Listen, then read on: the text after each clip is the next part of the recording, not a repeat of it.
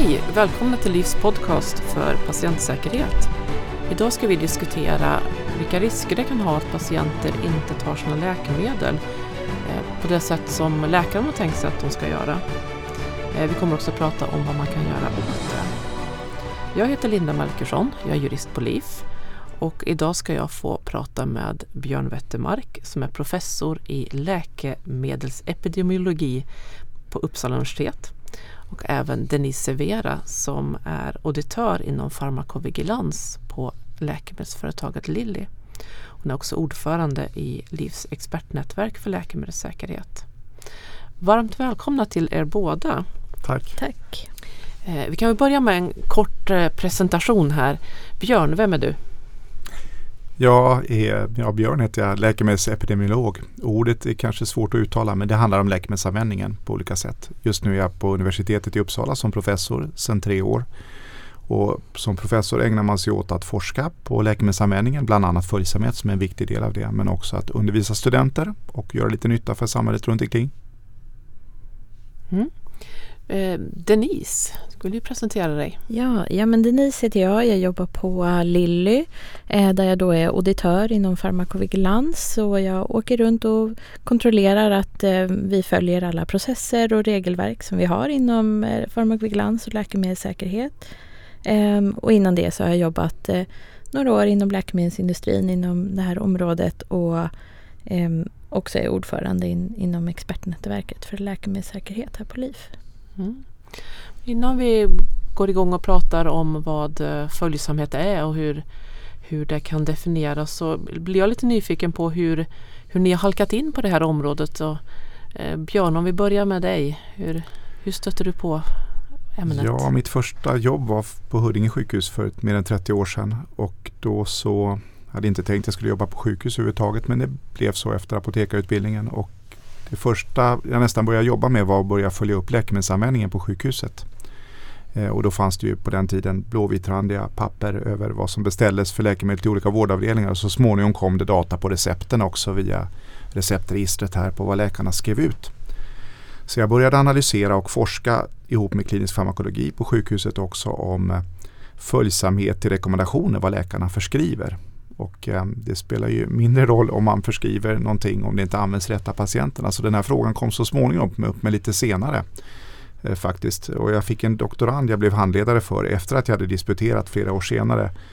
Som vi gjorde ett projekt kring följsamhet och högt blodtrycksbehandling. Och sen har jag kommit in mer och mer i den frågan. Just nu jobbar jag som work package-ledare och kommunikationsmanager för ett stort europeiskt forskningsprojekt kring följsamhet och digitala tjänster sedan två år.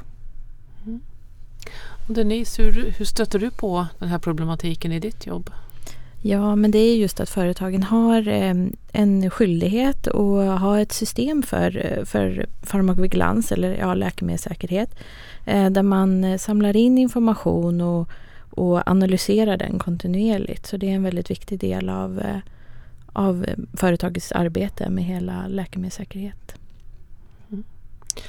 Men om vi börjar från början och de lyssnare som inte är så insatta i ämnet. Vad, vad menar vi när vi pratar om bristande följsamhet, Björn?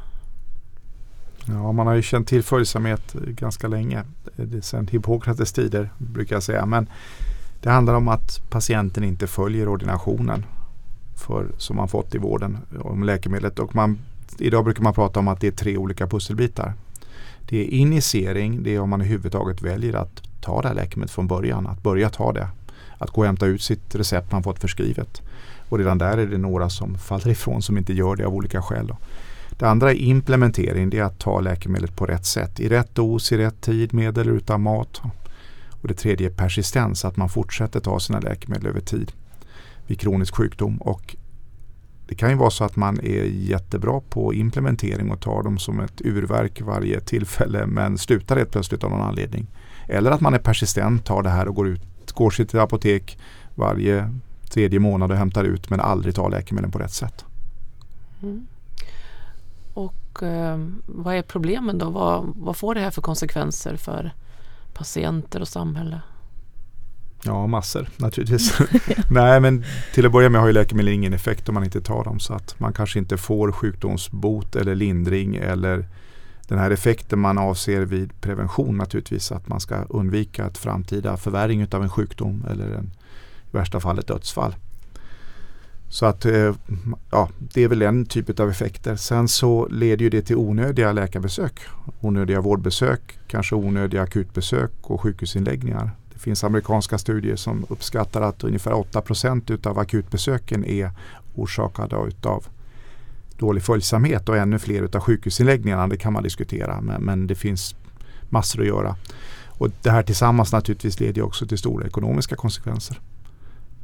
Och därtill kommer ju effekter på produktionsbortfall, livskvalitet, allt möjligt så att det, det, det är stort. I en EU-rapport som gavs ut för tio år sedan ungefär så pratade man om att ungefär 200 000 dödsfall i Europa årligen och en kostnad på ungefär 100 miljarder euro på grund av bristande följsamhet. Det kan bli lite olika förstås hur man räknar men det handlar om stora summor.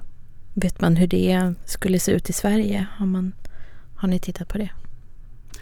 Nej, det har ju gjorts en del i läkemedelsstrategin, eh, analyser och så. Man, om, man, om man bara extrapolerar lite grann.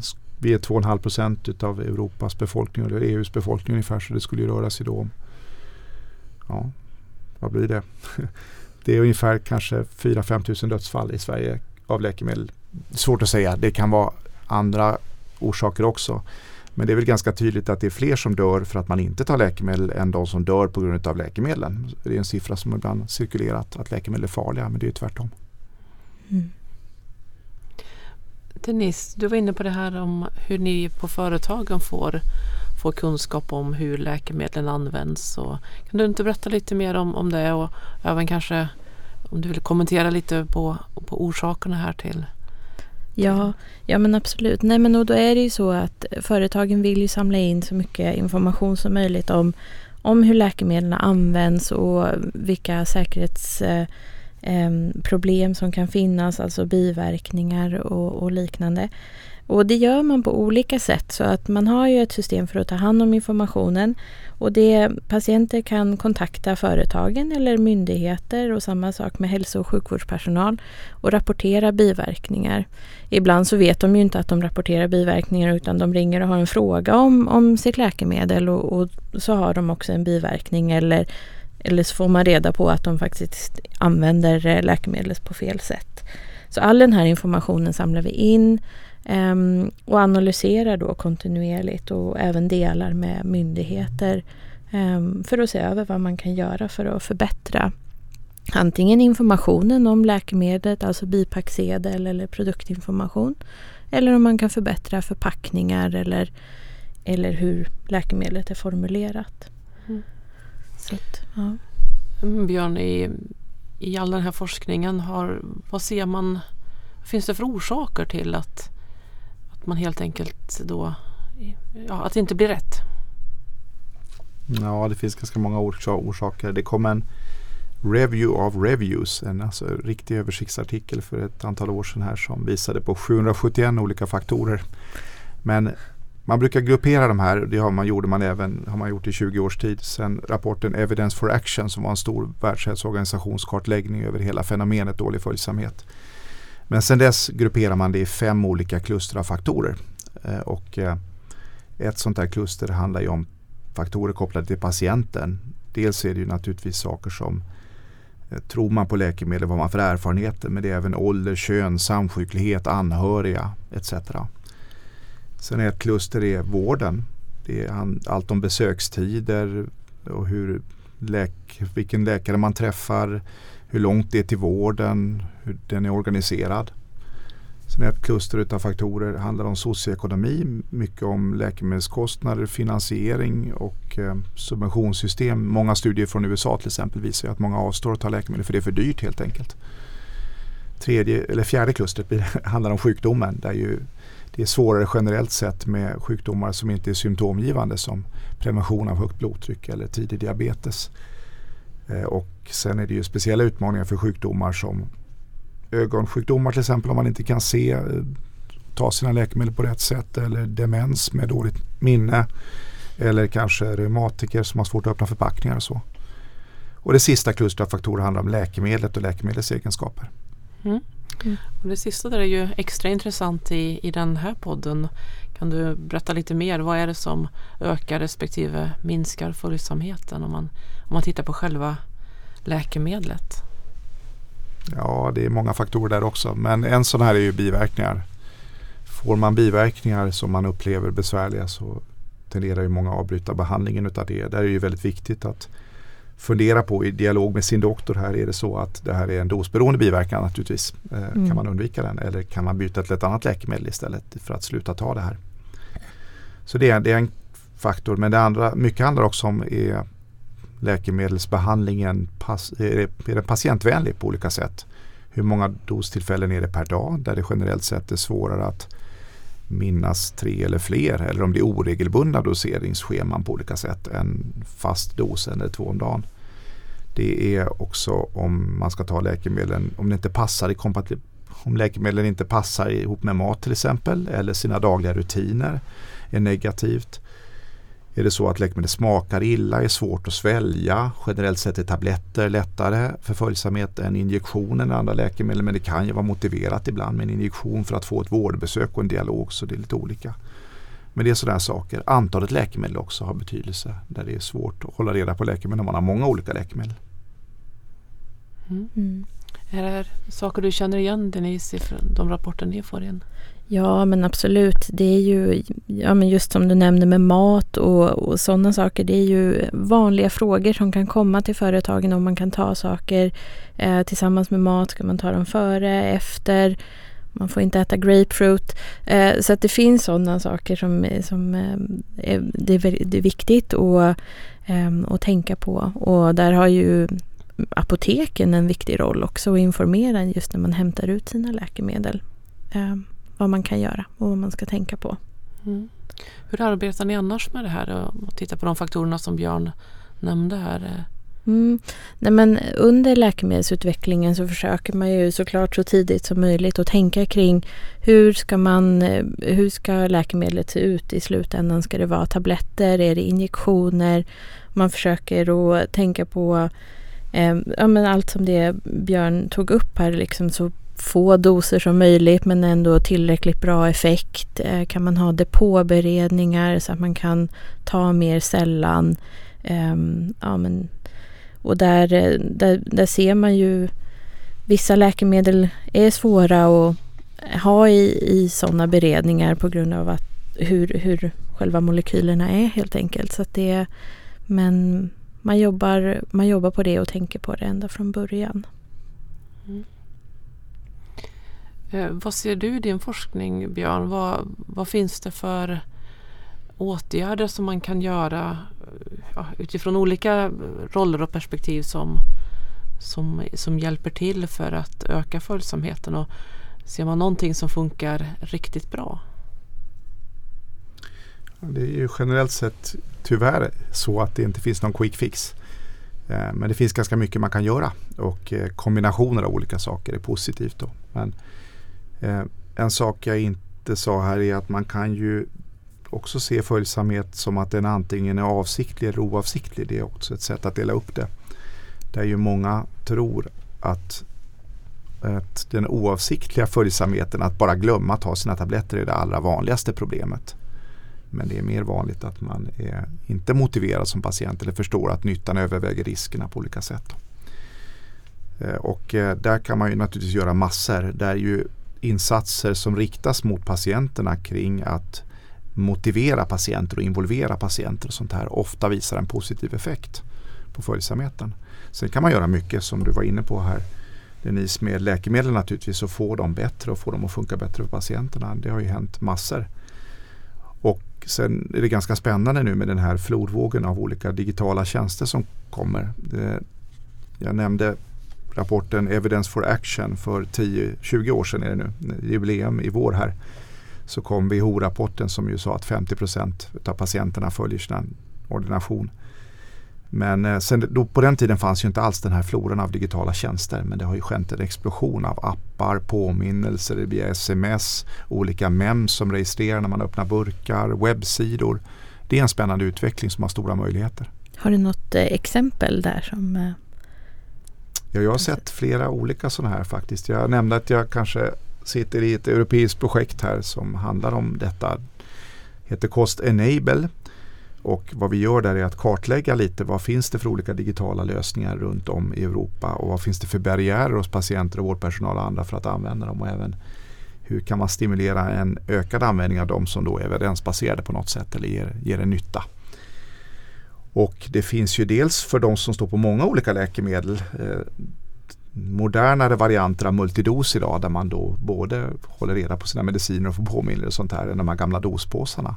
Och sen finns det för specifika sjukdomar också kopplade till att man följer upp effekten. Det är ju naturligtvis intressant att kunna följa sitt blodtryck eller sin diabetes samtidigt som man får påminnelser för att ta läkemedel. Mm. På astmaområdet händer det rätt mycket spännande också med olika inhalatorer som både registrerar hur man tar läkemedel och lungfunktionen och ger råd kring inhalation. Det är jättehäftigt. Mm, så man ser alltså man får både ett kvitto på att man faktiskt har inhalerat på rätt sätt men man ser också vilken effekt det får. Ja, det är ju Sen finns det också ja. moderna lösningar där man sväljer en tablett som kommunicerar via, till ett plåster på kroppen som kommunicerar till en dator att man kan följa läkemedlets väg i kroppen. Mm. Mm. Det är väldigt avancerade lösningar. Ja. Du nämnde också de här burkarna som kommer ihåg om man har öppnat dem. Vad, Ja, MEMS heter mm. ju det, eller från början Medication Event Monitoring System som då registrerar att man öppnar burkar. Det är egentligen ingen ny lösning. Det fanns ganska tidigt men då var det väldigt dyrt och väldigt enbart inom ramen för kliniska prövningar i speciella sammanhang. Men nu kommer de här i större skala och är mycket billigare att introducera också så det är också spännande. Mm. Hur jobbar ni från företagens sida med den här utvecklingen? Ja, men alltså företagen är ju väldigt eh, engagerade i att ta fram sån här teknik också. Ehm, och både sådana tekniska hjälpmedel som kanske hör till olika injektionsprodukter ehm, eh, som insulinpennor eller andra eh, typer av eh, injektionssystem. Ehm, ehm, men också sån appar och, och webbsidor där man försöker göra information mer lättillgängligt för patienter där de kan följa sin behandling eller få påminnelser och så. Det som ju är svårt från företagens sida det blir ju att det blir väldigt ensidigt just kring en produkt och ett läkemedel eh, och det kanske inte alltid är det patientvänligaste eh, sättet att jobba. Eh, så ja, företagen gör ju vad man kan där men det kanske är fler aktörer som behöver vara med för att ja, bli mer patientvänligt. Ja. Man skulle väl önska en mer bättre digital infrastruktur så att det inte är många olika lösningar mm. utan att vi kommunicerar mellan vårdsystemen, journalsystemen och patienten ja. bättre. Där man Precis. har tillgång till sin egen journal och kan använda olika appar som integrerats med vården. Mm. Absolut. Mm. Jag förstår på dig Björn att det här är en forskning som man gör inte bara Sverige utan på, på europeisk nivå och även globalt.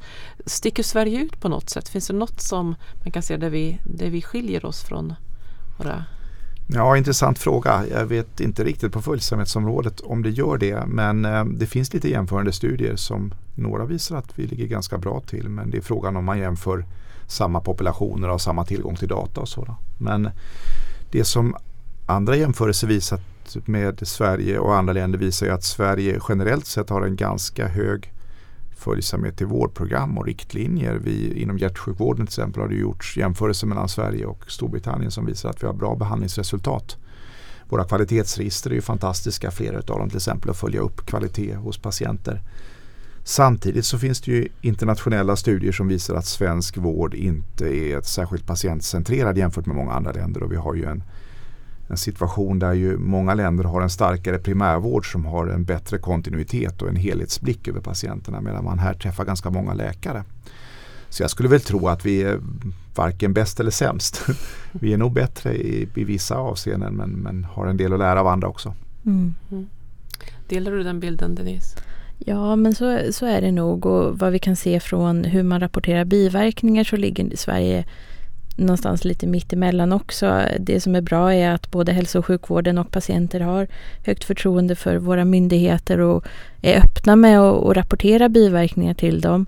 Ehm, men det finns såklart ett, ett stort mörkertal.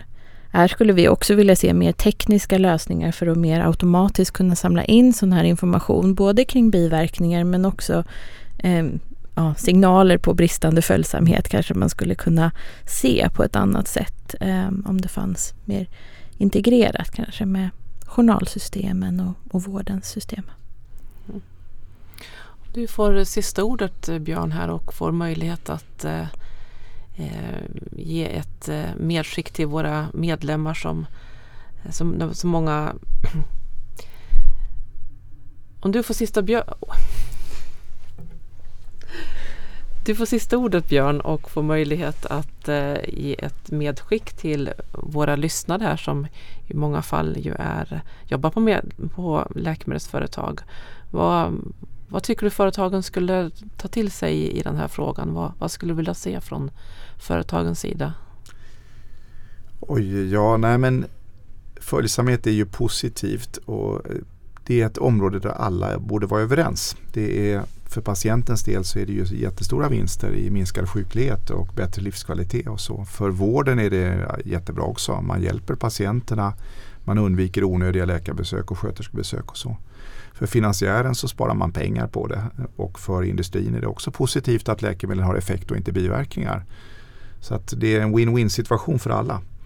Så att dels tycker jag väl att läkemedelsföretagen kan ju fortsätta jobba med patientvänliga patientbehandlingar på olika sätt. Alltifrån då eh, formuleringar, förpackningar, läslighet, allt sånt där. Det finns massor att göra som du var inne på här Denise. Men sen kan man också tänka och mer på de här typerna av kring, kringtjänster med digitala lösningar, olika typer av stödjande program och utbildningar och sånt här i första hand bygga på vård-patientkommunikationen och den relationen naturligtvis och stödja det. Men mm. också ge patienterna bättre verktyg och möjligheter att kunna följa sin läkemedelsbehandling. Sen väcka frågan om medvetenheten i största allmänhet som jag tycker att det, det pratas för lite om det. Det kommer lite diskussioner då och då men det här är en jätteviktig fråga där det finns så mycket att göra. Mm. Det tycker jag var en jättebra sammanfattning. Och eh, jag tackar er båda för att ni ville vara med här idag. Tack så mycket. Tack. tack. Och tack till er som har lyssnat.